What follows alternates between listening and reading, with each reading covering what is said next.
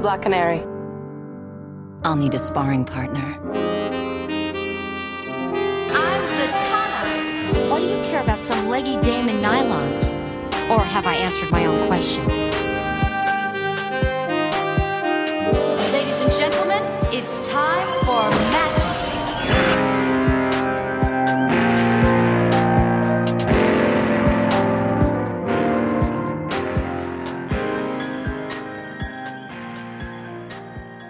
Welcome to another episode of Power of Fishnets, the Black Canary and Zatanna podcast. I'm Ryan Daly, and I'm thrilled to deliver this show to your earballs.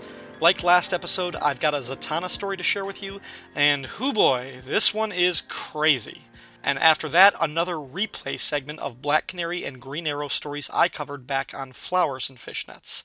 Last episode, I made a big to do about how many people kissed Zatanna in her first meeting with the Flash. This time, we'll discover that Superman has some funny feelings for the Mistress of Magic, and the other Justice Leaguers are really eager to group hug when there's a girl in the center. Of course, the story I'm talking about is from Justice League of America issue 87, which is the seventh chronological appearance of Zatanna. Or the eighth if you count that Detective Comics issue where Batman fought a witch that was later claimed to be Zatanna in disguise. As you will see from my review of this Justice League story, Zatanna really deserved to be a full fledged member of the League much earlier in her history. Then, after that review, you'll get some bonus content. Just like last episode, I'll treat you to a replay of Flowers and Fishnets episode 11. On that episode, I covered the Green Arrow and Black Canary stories from World's Finest issue 245. For now, I'm going to take a short break to play a promo for another podcast. When I come back, I'll tell you about the absolutely bonkers story from Justice League of America 87. Don't go away. My name is Bob Fisher, and I host a podcast called Superman Forever Radio. In every episode, I'll take an aspect of this character's long history and talk about it, from 1938 to the present day. From the comics, TV shows, movies, cartoons, Superman has been part of my life for over 50 years. And if you'd like to know why, join me for each and every episode of Superman Forever Radio. So point your favorite podcatcher to Superman Forever Radio. That's Superman Forever Radio. SupermanForever.com.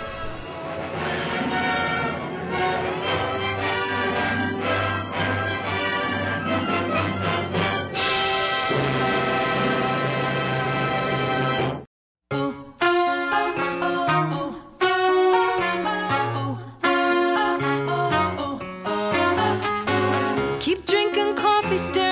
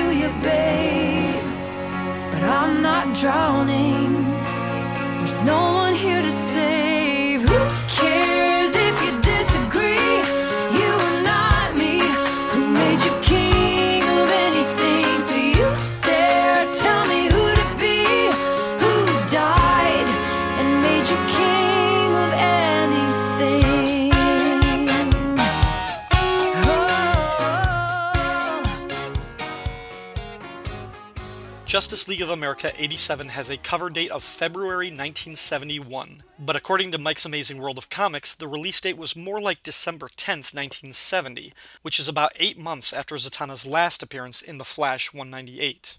The cover to Justice League of America 87 features a white border under the title and running down the left hand side in order to present headshots of the heroes featured in this issue Superman, Batman, The Flash, Green Lantern, The Atom, and Hawkman, all showcased. Note that our guest hero, Zatanna, does not get a headshot, nor does she appear in the main image that dominates the rest of the cover. We see an unconscious, or possibly dead, Superman in the clutches of a giant green robot. The robot says, Here is the last Justice Leaguer, dead as you ordered, King Batman.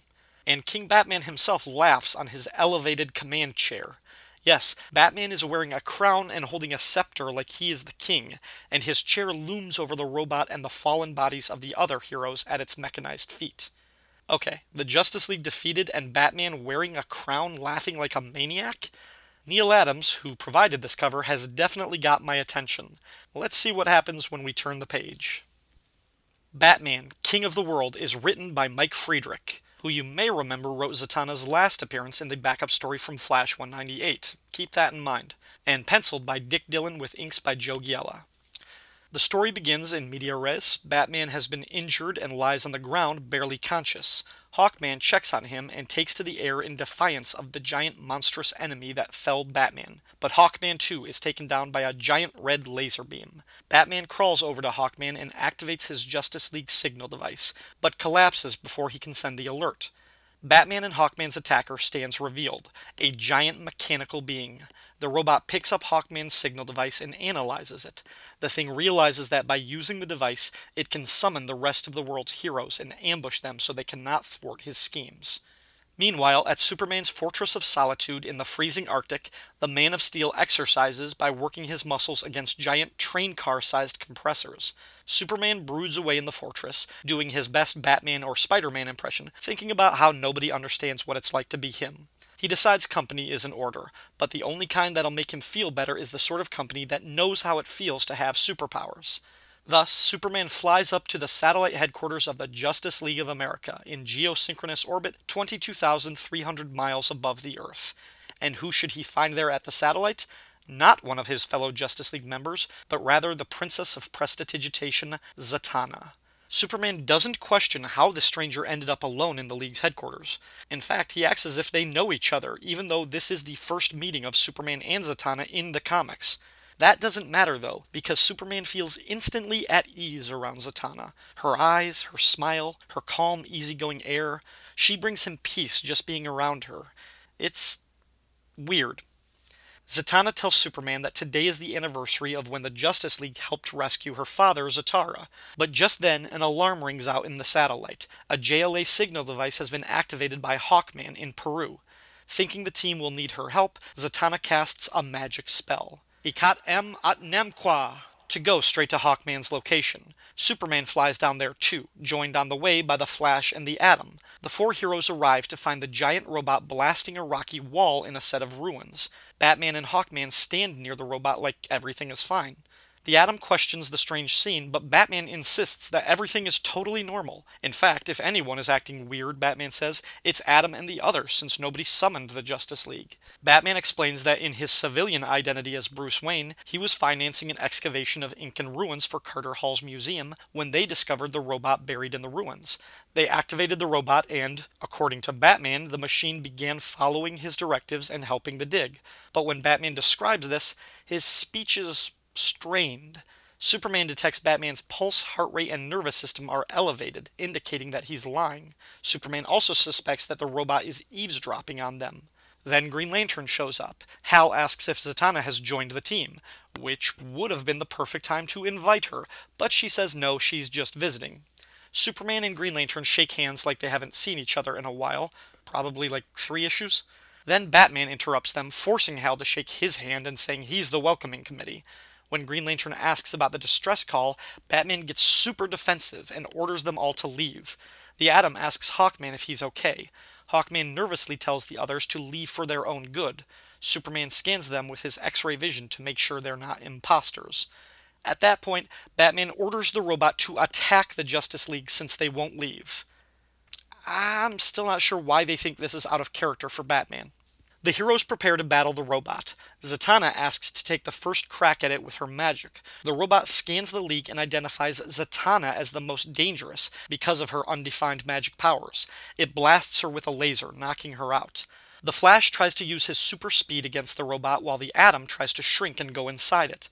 The robot uses powers to upset the vibrational frequency, stunning the Flash. It also uses some other power to deflect the Atom's attack, sending the Mighty Mite knocking into the Flash and at this point, Batman declares himself their king, and for some reason, Green Lantern thinks this is weird.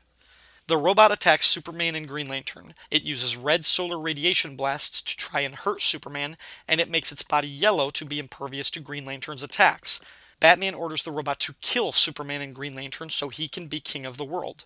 The robot acknowledges that the induced insanity of Batman and Hawkman has distracted the others enough that he can destroy them, and Superman and Green Lantern realize that the robot is controlling Batman, not the other way around, as if that was in some doubt. Superman and Green Lantern charge. Then, inexplicably, something happens, like maybe Green Lantern was blasted by the robot. The robot looks down and scans that all of the heroes are dead except for Superman, and Batman, who's still acting crazy, and Hawkman, who's still crying, both under the robot's power. Furious at witnessing the death of the others, Superman attacks the robot, only to be swatted away easily. The Man of Steel falls to the ground, apparently as dead as the other heroes. The robot deduces that Batman's insanity is reinforced by the robot pretending to be his servant, so it keeps up the disguise and shows Batman the supposedly dead superheroes. Batman now wears a crown and scepter and sits in an elevated command chair like some kind of throne. He laughs maniacally about being king of the world while the robot goes off to continue its mission by sending a transmission to something called the Corporation. But, shock of shocks, Green Lantern isn't actually dead. His ring intercepts the transmission the robot sends to its masters on some far distant planet. The Atom, who isn't dead either, shrinks down and Hal beams the Atom onto the transmission signal, sending Ray Palmer across the galaxy. The Atom reemerges in the supercomputer that controls the robot. Near the village of Monte Corvino, people gaze up at the robot looming in the mountains the robot that's frozen and no longer any danger because the atom shut it down before it could threaten their village. Back with the other heroes, Superman explains that Green Lantern used his ring to create android duplicates of the other Leaguers so the robot could think it killed them, all but Superman, who just faked being killed for some reason. Batman and Hawkman are still acting crazy, so Superman flies them to a hospital for treatment. The others are left to stop the party responsible for the robot. Green Lantern admits that his ring isn't as powerful as it used to be, but if the Flash and Zatanna hold his hand, their combined willpower will allow him to transport them across space to where the atom is. Green Lantern, Flash, and Zatanna teleport to a far distant world where they find the Atom standing near the ruins of the enemy's supercomputer. But that's not all. The whole world appears to be in ruins, decimated by nuclear war. The Atom says the computer was running automatically, but the people of the world must be long dead. But that doesn't mean they're alone. A voice calls out threateningly to the Justice League, and we see four superpowered beings Jack Be Quick, Blue Jay, the Silver Sorceress, and Wandjina, together the Champions of Angor. A flashback tells us that they're on a world called Kamnam Lao that was led by a greedy corporation and that business rivalries led to total nuclear war. Even after the war destroyed Kamnam Lao, the robot emissaries had been dispatched to find more resources. One robot landed on Earth and was defeated by the Justice League, another robot went to Angor and was defeated by the Champions. The Justice League and the champions of Angor see each other on Kamnam Lao and, thinking the other must be their enemy, charge into battle. We get a double page splash depicting the Justice League and the champions in battle, along with some preachy captions about war. Green Lantern takes on Wandjina, Zatanna fights the Silver Sorceress, the Flash races Jack Be Quick, and the Atom goes head to head with Blue Jay. Jack Be Quick throws a rock at the Flash. Yes, really. The Flash dodges, and the rock hits Blue Jay, and at his reduced size, probably smashes all of his bones. Zatanna stops fighting to check on Blue Jay. She convinces Green Lantern to stop fighting and use his power to cure Blue Jay. The champions halt their attack, seeing the others have helped their team member. They must not be enemies after all. Green Lantern uses his ring to translate their language, and the Angorians and humans trade stories. Then, the Angorians go off to their world, while the Justice League members muse about the nature of war the Atom realizes that Zatanna was the key to their peaceful resolution. Then, all three men group hug Zatanna in a really awkward embrace as the story ends with a biblical quote in caption And blessed are the peacemakers, for they shall be called sons of God. Okay, so it wasn't just my synopsis, right? That story was batshit insane. I've read a lot of Justice League stories, and to be sure, the Silver Age adventures need to be read with a greater suspension of disbelief than most. But this story from Justice League of America 87 might be the weirdest, the wackiest, the least sensible story I have ever read. If you separate your love for the characters and the material, if you just evaluate the story on the basis of storytelling conventions, structure, plot, dialogue, character motivation, the usual basics, It's terrible. One of the worst constructed stories you'll ever read. Like Batman v Superman Dawn of Justice level incomprehensible. But because we love these characters, we tend to roll with it. And it is a fun kind of crazy. I cannot deny that. The thing I love about this story is I get the idea Mike Friedrich really liked Zatanna. He also wrote her last appearance in Flash 198. Remember in that story where she saved an entire magical realm by kissing a frog demon? And then for good measure, she kissed the sorcerer she saved, and then the Flash too? Just smooched everybody in that story. And now Friedrich gives us a story where she saves the day again, and all of the men in the story can barely keep their bodies off her. Like I said, I don't know why she's not a member of the team, other than DC's stupid official slash unofficial policy against more than one woman being on the team at the same time. Denny O'Neil contrived this crazy plot in issues 73 through 75 to bring Black Canary to Earth 1 and become the replacement for Wonder Woman. But Zatanna had already worked with the League. She could have been the new female member at the time, and she can be a really heavy hitter in terms of power when she's written well. Friedrich obviously loved Zatanna, so much so that he made all of the men in the story gush over her, starting with Superman, who looks like he's very close to cheating on Lois Lane when he's alone with Zatanna. I mean, she wouldn't even have to utter the magic spell Ode M to get Superman to throw her down on the nearest flat surface. You get an uncomfortable vibe from the scene and the final image of Green Lantern, Flash, and the Atom smushing her with their big man bodies. It's also weird after the narration makes a big deal about her womanhood and bringing peace and harmony. This whole thing is Friedrich telling us how beautiful Zatanna is, how much the men want to touch her and be with her. But the thing is, she's also instrumental in saving the day at the end. She plays the crucial role that ends the fight between the League and the champions of Angor. And in another context, you might even accuse Zatanna of being a Mary Sue in this story. But that's hardly the weirdest part of the story because did we talk about Batman? Oh my god, why? Just why? Why does he have to think he's king of the world? The robot does not need to indulge in this fantasy of Batman's. Plus, it's also a really small part of the story despite being the title of the story. He wears a crown and a scepter in one panel. Why? Where did it come from? Was it in his mind? And again, it's not a big part of the story. The thing about Batman going crazy is resolved without combat two thirds of the way into the story. The giant robot just kind of fizzles out as a threat so that in the last couple of pages, the heroes can go to a different planet to fight an alternate universe version of the Avengers. Oh, yes, if it wasn't obvious, the champions are clearly Avengers surrogates. Four superpowered beings. Jack Be Quick, the super speedster, is obviously Quicksilver. Blue Jay, able to shrink in size and fly around, is clearly a version of the Wasp and or Yellow Jacket. The Silver Sorceress, who is not silver by the way, is a female witch with hex powers like the Scarlet Witch, and of course Wandjina, the Australian rain god, is their version of Thor. Yeah, this is a stealth Justice League versus Avengers story but that whole concept is crammed into three pages at the very end of a story that's nominally about Batman thinking he's the king of the world and sending a robot to kill his friends. Also, Batman outs himself as Bruce Wayne in front of the heroes, including Zatanna. Then again, maybe she already knows who he is. She seems to know Superman, even though this is the first comic in which they appear together, and Superman doesn't freak out when he finds her alone in the Justice League super headquarters in space.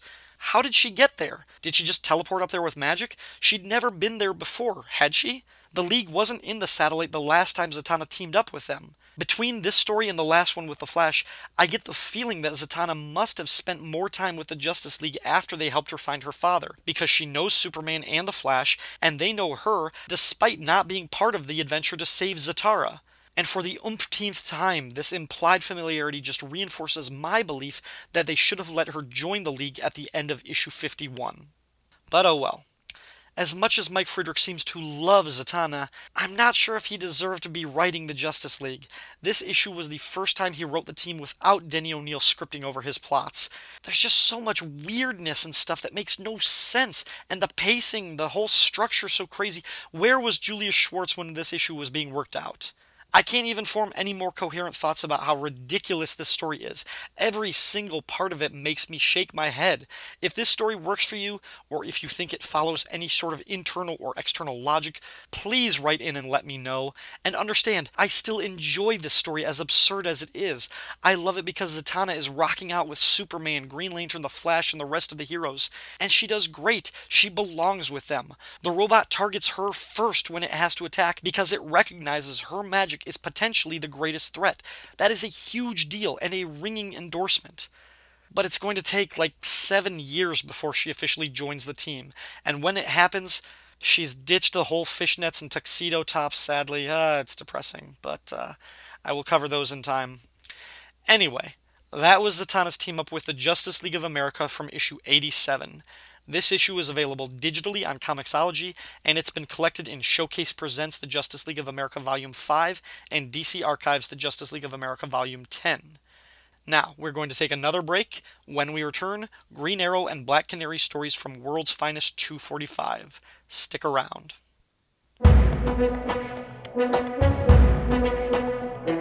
Hey, I'm Jen. And I'm Sean. We're here to tell you about our podcast, Worst Collection Ever. And this is the show where we tell you about the worst comic book collection in existence. And it just happens to belong to us. We have some of the worst comics from the 70s, 80s, and 90s. They're bad. They don't Terrible. they're not worth anything. No good. Why do we own them? bad. I own a number of issues of Terror Inc. and Guy Gardner. Basically, we go around to local comic book stores and we buy everything we can out of dollar boxes. We tell you about the weird stuff in them. We tell you about stuff that's related to them. We go into tangents, and we're very uninformed. So Oh my god, totally. But totally check out our podcast because you'll hear us just talk and joke about Marvel books and DC books from God only knows when. That's right. It's our show, Worst Collection Ever, every Tuesday on iTunes, Stitcher, anywhere you get your podcasts.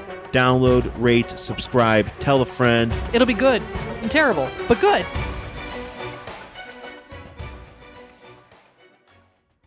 Last episode, I kicked off the start of the world's finest comics dollar issue era by reviewing the Black Canary and Green Arrow stories in issue 244.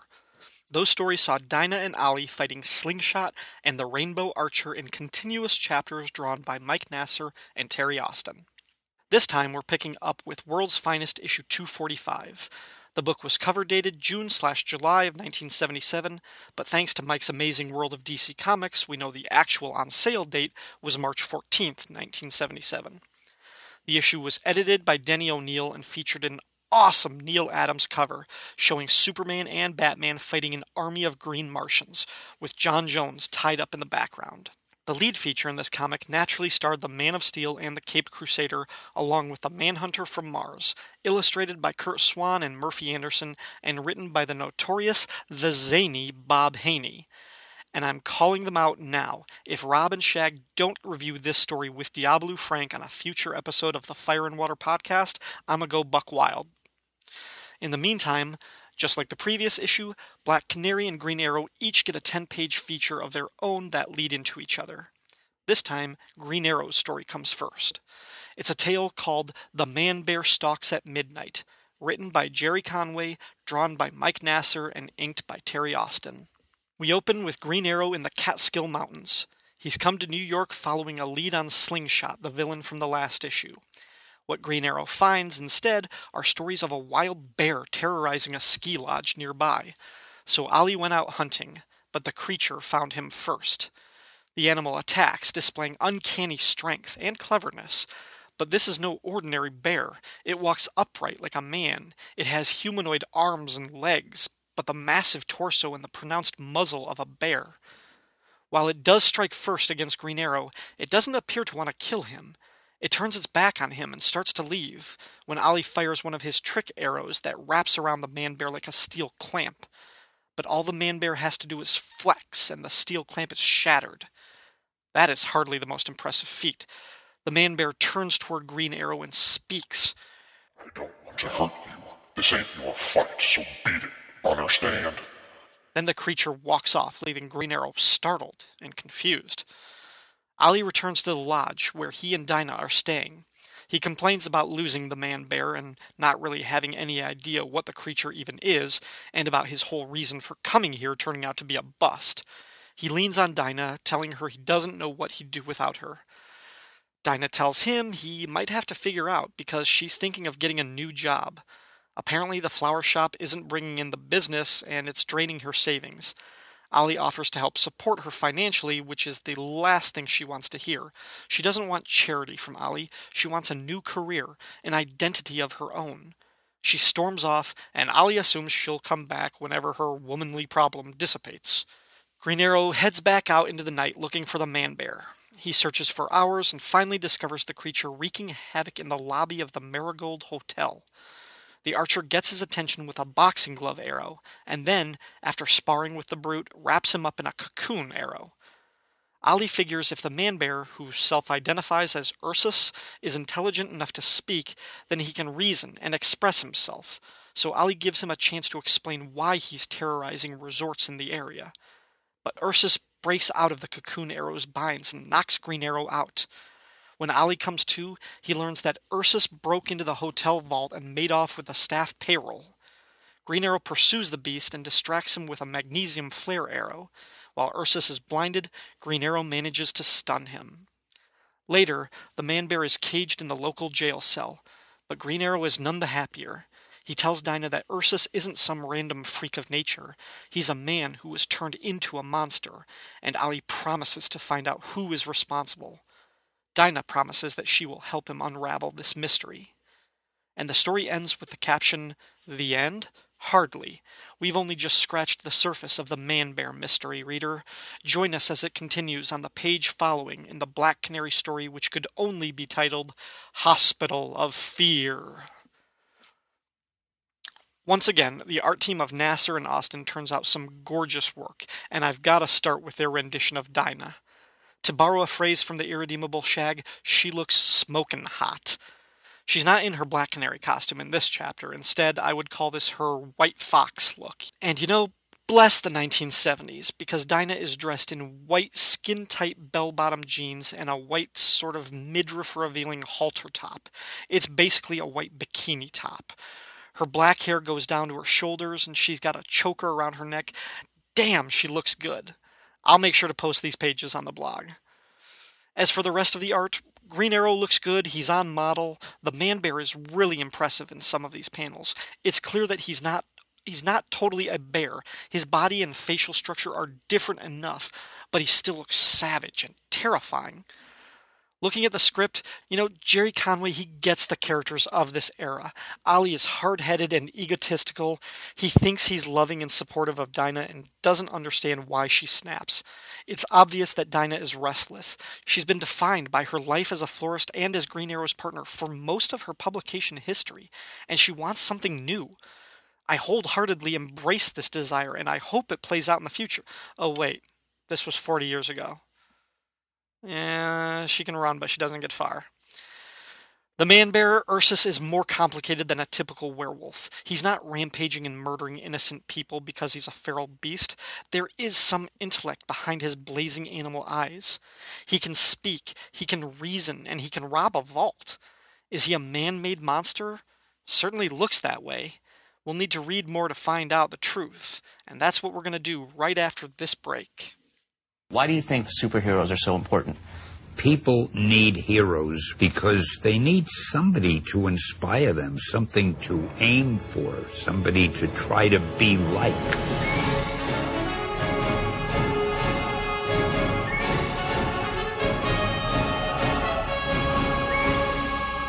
One is the man of tomorrow, with powers and abilities far beyond those of mortal men. The other the Caped Crusader, carrying out a solemn vow to spend his life warring on all criminals. For seven decades, they've been the world's finest heroes. They've teamed on radio, comics, newspapers, animation, and more. And now they're teaming up for a podcast. To the Batmobile. Let's go. Up, up, and away! Atomic batteries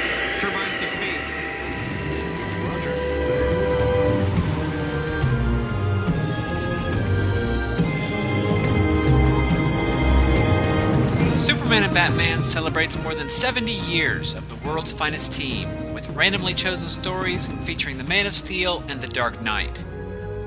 Superman and Batman, featuring your two favorite heroes in one podcast together. Find it today at greatkrypton.com. The second segment of this story, called Hospital of Fear, is also presented by Conway, Nasser, and Austin. It picks up with Dinah Lance, now in her Black Canary costume, spying a trio of suspicious men sneaking up to the wall of the county jail where Ursus is being held. Black Canary springs into action, pretty handedly whooping the three men. Unfortunately, she didn't notice one of them plant a shaped charge on the wall of the man bear's cell. The explosive detonates, throwing Black Canary to the ground with a thundering concussive force. The jailbreakers, thanking their lucky timing, slip into the jail cell and drag the unconscious man bear away. Canary is woken by the cops who tell her Ursus and his rescuers have escaped. When Dinah gets back to the lodge, she discovers that Green Arrow is gone. Ollie left a note saying he was called back to Star City. So his whole righteous pledge to solve the mystery of the man bear just four pages ago? Yeah, that's all forgotten. But don't worry, the Canary's got this. During her fight with the men, she overheard one of them drop the name Dolchek. Dinah does some digging and finds out that a criminal named Herman Dolchek was recently paroled and got a job at the hospital near the Marigold Hotel. Dinah goes to the hospital and asks the receptionist if a Herman Dolchek works there. The nurse directs her to the second floor, but Dolchek happened to be in the lobby and witnessed this exchange. So when Dinah goes up to the second floor, Dolchek gets the drop on her with a chloroform soaked rag, knocking her unconscious. She wakes up, strapped to a gurney in an operating room. The three men she battled earlier stand vigil over her, dressed as orderlies. Ursus, the man bear, is bolted to the wall, and in walks the mastermind, a villain who calls himself simply the Doctor. Interestingly, Dinah does not wake up dressed in the civilian outfit she wore when Dolchek jumped her. And she's not naked either. She's dressed as Black Canary. The bad guys found her wig and her fishnets in her bag and decided to dress her up in costume, on the doctor's orders. Does this make any sense? Hell no. But we're nearing the climax of this story, and the hero has got to be in costume. Speaking of which, the doctor wears a modified short sleeved surgical jacket, a surgical mask and cap, and dark glasses. It's not the most striking or memorable costume ever, but it does its job in that you look at it and you instantly think medical and bad guy. Simple enough. The doctor tells Dinah that Ursus will kill her, he villain monologues about how Ursus is half man, half beast, and while his beast is physically dominant, the creature still retains his humanity. That's why he hasn't killed anybody. But the doctor gives Ursus an injection that will suppress his human mind, driving the animal wild so that he savagely murders Black Canary. The injection does indeed drive the man bear into a rage. He breaks free of his binds and attacks the doctor first you know, because he's a bear and the doctor was closest. The three goons make a run for it, and Dinah frees herself from the gurney. Because the chloroform damaged her throat, Dinah can't use her canary cry against the man bear. That means she has to engage him in physical combat. Their fight spills out into the hall where orderlies and patients witness the monster and call the police. Black Canary uses judo chops to the man bear's neck to stagger him, and then she blasts him with a fire hose. The doctor regains consciousness and pulls a gun on Black Canary. Ursus, either wanting to protect Dinah for some reason or simply wanting revenge against the doctor, charges the man, and they both go crashing through the window and falling to their deaths. In the epilogue, Black Canary learns from the sheriff that the so called doctor wasn't actually a doctor, just an intern, and as such, he couldn't possess the medical genius to have created the man bear. That means the true mastermind is still out there, and Canary is determined to find him and stop him. Hopefully, her commitment is a little stronger than Green Arrow's was last chapter. So, I liked Hospital of Fear a lot more than the Green Arrow chapter, in large part because we didn't have Green Arrow ruin everything with his talking and his thinking. Dinah handles herself well in two great action beats. Mike Nasser and Terry Austin give her some nice fight choreography, first when she's engaged with the jailbreakers, and later when she's fighting Ursus. Of course, by far the best looking page in this story is when Dinah goes back to her room and strips off the Black Canary costume. We get to know her a tiny bit better on this page, and it looks great. They do a superb job of making her look gorgeous. What Gerry Conway does equally superbly is nail the compassion in Dinah. She really feels for the man bear. She senses the pain and the inner conflict tormenting the creature. She doesn't believe for a moment that Ursus wants to kill her. The man inside has no control. That's why she doesn't go on the offensive during her fight, and she's saddened when he dies killing the doctor. She thinks, what a sick, sad waste and her resolve to stop the real mad scientist comes directly from that fiery compassion. As for the new villain in the story, the new jailbird called the Doctor, he's okay, if easily disposable. Like I said, his appearance is easily identifiable, which is good, but it's not nearly as garish or enjoyable as Slingshot from last issue. The most interesting thing about the Doctor is his speech pattern. He has this broken speech, interrupted by pauses and it's weird. He says things like, considering the uh, fact that you will soon be uh, dead. I think Conway is trying to imitate a famous movie actor or character, but I can't tell who it is. I get uh, Peter Lorre for some reason, and a Mayor Quimby from The Simpsons in another case. So, considering the uh, fact that you will soon be uh, dead, or considering the uh, fact that you will soon be uh, dead. In any event, this Doctor character would make a cool addition to the Arrow television series, so long as Gerry Conway got appropriately compensated for the creation. In future issues of World's Finest, Green Arrow would continue his pursuit of Slingshot, while Black Canary would stay on the hunt for the man responsible for the tragic life of the Man Bear. And I will definitely be following these stories in future episodes of this podcast. Well, if you listen to Power of Fishnets, you know the last thing I said there was less than accurate. I never got around to covering more World's Finest stories as my coverage of Black Canary's two different ongoing series dominated the rest of the podcast. But I will make that promise again. Next episode is all about Black Canary and Green Arrow from World's Finest 246. Ollie gets a rematch with Slingshot while Dinah fights some lumberjacks in Canada. And if you're really lucky, she might get naked and jump in the shower by the end of the story. Now, I'm going to take one more promo break and come back with listener feedback. Hello there. This is Jared Albrick, aka the Yard Sale Artist, with a quick podcast promo for my show, Comics with Normies. Here's how the show works. Using my yard sailing skills, I acquire a random comic book from a yard sale. I then give said random comic to a normie. A normie being a person who doesn't normally read comic books. Then, on the show, I'll sit down with the normie to discuss the issue get a real outsider's point of view and see what some of the comics that we love and maybe not love so much seem like to those normal folks we see walking around on the streets each day. It should be a fun perspective and good for a few laughs. You can check out the Comics with Normies podcast along with some other fun filled podcasts from White Rocket Entertainment on iTunes and at whiterocket.podbean.com.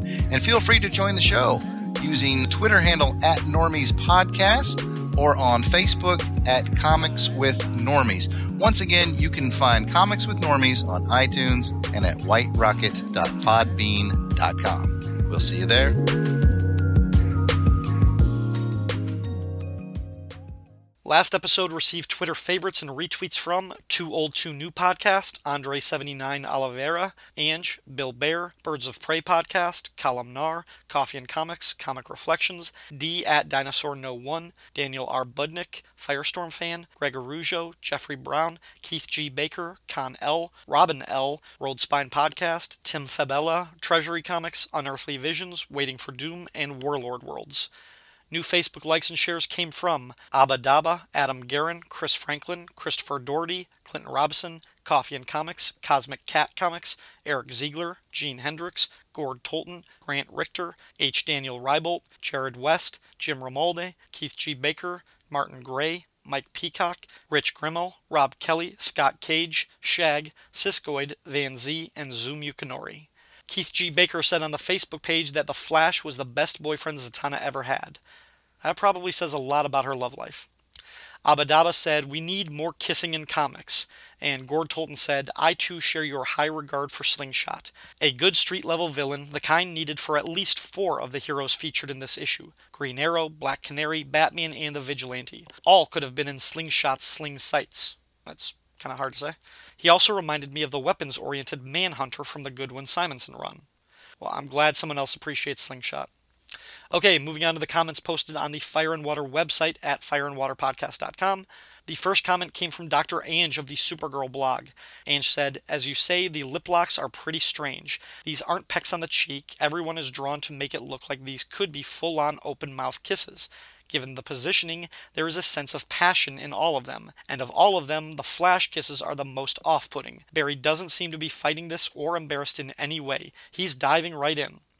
And then Chris Franklin from different shows here on the Fire and Water Network, he reminded me of something that I hadn't even thought of when I read the story. To make matters worse, Barry and Iris were married at this point. Gah, I didn't even think about that. Barry and Iris West got married in The Flash 165, four years prior to the story Call It Magic. I didn't even consider where these events were on the timeline of their relationship, but geez, it makes the whole thing that much weirder. And then Chris went on to say, I know Mike Friedrich was a very young writer at this point. Maybe he had a crush on Zatanna and really wanted to kiss her, hence the multiple spit swappings going on in the story. Like we later learned with cosplayers, a racy costume does not equal consent. nice. Well, I think the issue of Justice League that we covered this episode is more evidence that, yeah, Friedrich really was into Zatanna. Rob Kelly from, you know, everything, he said, I like the idea of turning this into one of those DC 100 page giants featuring a reprint in the back. Where's the crossword puzzle? Um, 13 across, Daily Planet Photographer, 10 letters, third letter M. Uh, Rob continues, I've never read this story, but when you said it was drawn by Heck and Colletta, I prepared for the worst. But I found myself kind of liking what I saw. I know, I'm as shocked as you. And yes, once again, Steve Bannon. Please, Rob, that's the national security czar you're referring to. At least say Steve Bannon in his fat, alcohol drenched, capillary bursted face. Martin Gray, who has the privilege of watching America's Great Shame from across an ocean, said, Well, that was rather the snogtastic tale. It should be reprinted with the kissing superhero story from Lois Lane 29, and the starry eyed siren of space from Superman 243, and the kissing booth short from Lois 53. Hey, it could be an 80 page kiss giant. kiss giant sounds terrifying. As I've said previously, I like the art of Don Heck. His women were alluring, almost on a Wayne Boring scale. Uh, when the story plays to his strengths, I'm fine with Don Heck, but most of the time I don't think superheroics plays to his strengths.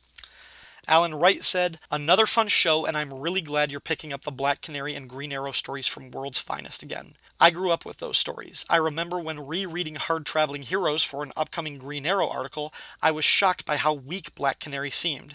And then I reread World's Finest 250, and when Black Canary tells Green Arrow that her past weakness and then anger is not who she is, but a temporary reaction to grief, I realized here was the Black Canary of my youth strong, capable, assertive, and willing to call Green Arrow on his crap. Yes, she loved Ollie, but not in the passive way it seemed in Green Lantern Green Arrow, or even the Action Comics backups. Not that everything was perfect in World's Finest, but I have fond memories. Well, that is good to hear because I plan to continue covering that run starting next episode. Edo Bosnar said, I really loved the Dollar Comics era at DC, and in the case of World's Finest, I usually like the backups better than the main Superman Batman story, and I especially loved the Black Canary and Green Arrow features. I would so love it if DC published a book that reprinted all of the Black Canary and Green Arrow backup stories that had appeared in several titles throughout the 70s. I would too. I continue to be amazed at how DC doesn't promote their back catalog of Green Arrow and Black Canary stuff, given the success of the Arrow television show. On the other hand, they have done a good job of collecting the Mike Grell series, but come on, go deeper than that, guys. Edo added, almost forgot, completely agree about Slingshot being an awesome villain. I'm also mystified as to why he was never used that much. I think he's the perfect arch nemesis for Ollie. I am telling you, Slingshot and Red Dart, they should have been heavyweights. David Ace Gutierrez said, Mike Nasser's Canary made me a man. Very nice, Dave. Ward Terry said, This was a fun listen. I hadn't realized that Friedrich and Heck had done some Flash stories. I thought it went Infantino, Andru, Novick with no break. As I mentioned, the story Call It Magic was a backup story in Flash 198. I don't know if Heck did any other stories of the main series during this era. I think Gil Kane was the regular artist at this time. Ward goes on, thanks for including the older broadcast. I'd probably seek them out eventually, but it's all I can do to keep up with current Fire and Water podcasts. I'm another lover of the Green Arrow and Black Canary short stories from the 70s and early 80s. Action Comics, World's Finest Comics, Detective Comics, all included some great stuff both in terms of stories and especially as far as I'm concerned, character development. Ollie and Dinah had distinct personalities. Stories like the ones included here show that they can each carry their own tale as well as work together as a team. There's no phony, I don't need your help kind of thing. Dinah asks Ollie for information about a highly skilled archer because he's smart about that stuff. Ollie hunts down Slingshot because he almost killed Dinah, and that makes it personal. Nasser and Austin also did superlative work here, especially with the sound effects. Fun, fun stuff. And finally, got a comment from Diablo Frank from the Rolled Spine Podcast Network. Frank said, I don't think I ever congratulated you on breeding, a circumstance I'm horrified of and have successfully avoided to the best of my ability and knowledge. Best of luck for the rest of your life with incubating and developing a hybrid of yourself and your significant other. Damn it, Frank, I don't want to cry on this show, but when you say things like that, uh, yeah, for any of my listeners who might not have heard elsewhere, my wife is pregnant. We are expecting a child this summer. I have no idea what that will do to my podcasting schedule, but lucky for this show is most episodes of Power of Fishnets I do by myself without a guest. So I should be able to keep this podcast fairly regular because I'll be able to find odd times to record bits and pieces. That is the intention anyway. We'll see if I can actually succeed in that. Uh, and I specifically said most of the episodes on this show I record alone because in the near future I will have some guests helping me cover a few of these stories. I am excited for those. Back to Frank's comment though, when I was doing heavy editing on the Marvel Superheroes podcast and getting it out roughly weekly, I had a lot of leftover material lying around that I used for bonus repurposed clip shows. I got away from that for a number of reasons, but a primary one being the realization that I myself am listening to so many podcasts that I don't want to devote time to re listening to stuff I already heard. Okay, two things. This episode should be the last replay feature for the foreseeable future because I didn't do any other World's Finest issues on the old podcast. The other thing is, Frank just consolidated several podcast feeds onto the Rolled Spine feed, so he's been pumping out repeat shows for the last month or so. Okay, that is going to be all for the feedback. Uh, there was, however, a running comment that I skipped over, but I'll bring it up just because a number of people mentioned it, and that is the short and strange romance that the Flash and Zatanna shared in Justice League of America issues after Iris died. I don't really want to address it now because hopefully I'll get to those issues down the road and I can really kind of dive in and dissect it then. But anyway, yeah, that is all for this episode. Next time, I am just reviewing the Black Canary and Green Arrow stories from World's Finest 246. Then, the episode after that, a Superman and Batman story from earlier in World's Finest history that includes a very brief Zatanna appearance. Talk to you later. Power of Fishnets is a proud member of the Fire and Water Podcast Network. Feedback for the show can be left at fireandwaterpodcast.com or the Power of Fishnets Facebook page. You can also find me on Twitter at RyanDaily01, or you can send an email to ourdailypodcast at gmail.com. Power of Fishnets is not affiliated with DC Comics, and the views expressed on the show belong solely to the speaker. All music, audio clips, and quoted text are used for entertainment purposes and believed covered under fair use. Since I make no money off this podcast, no copyright infringement is intended. Thanks for listening, and Eva a Isin Yad.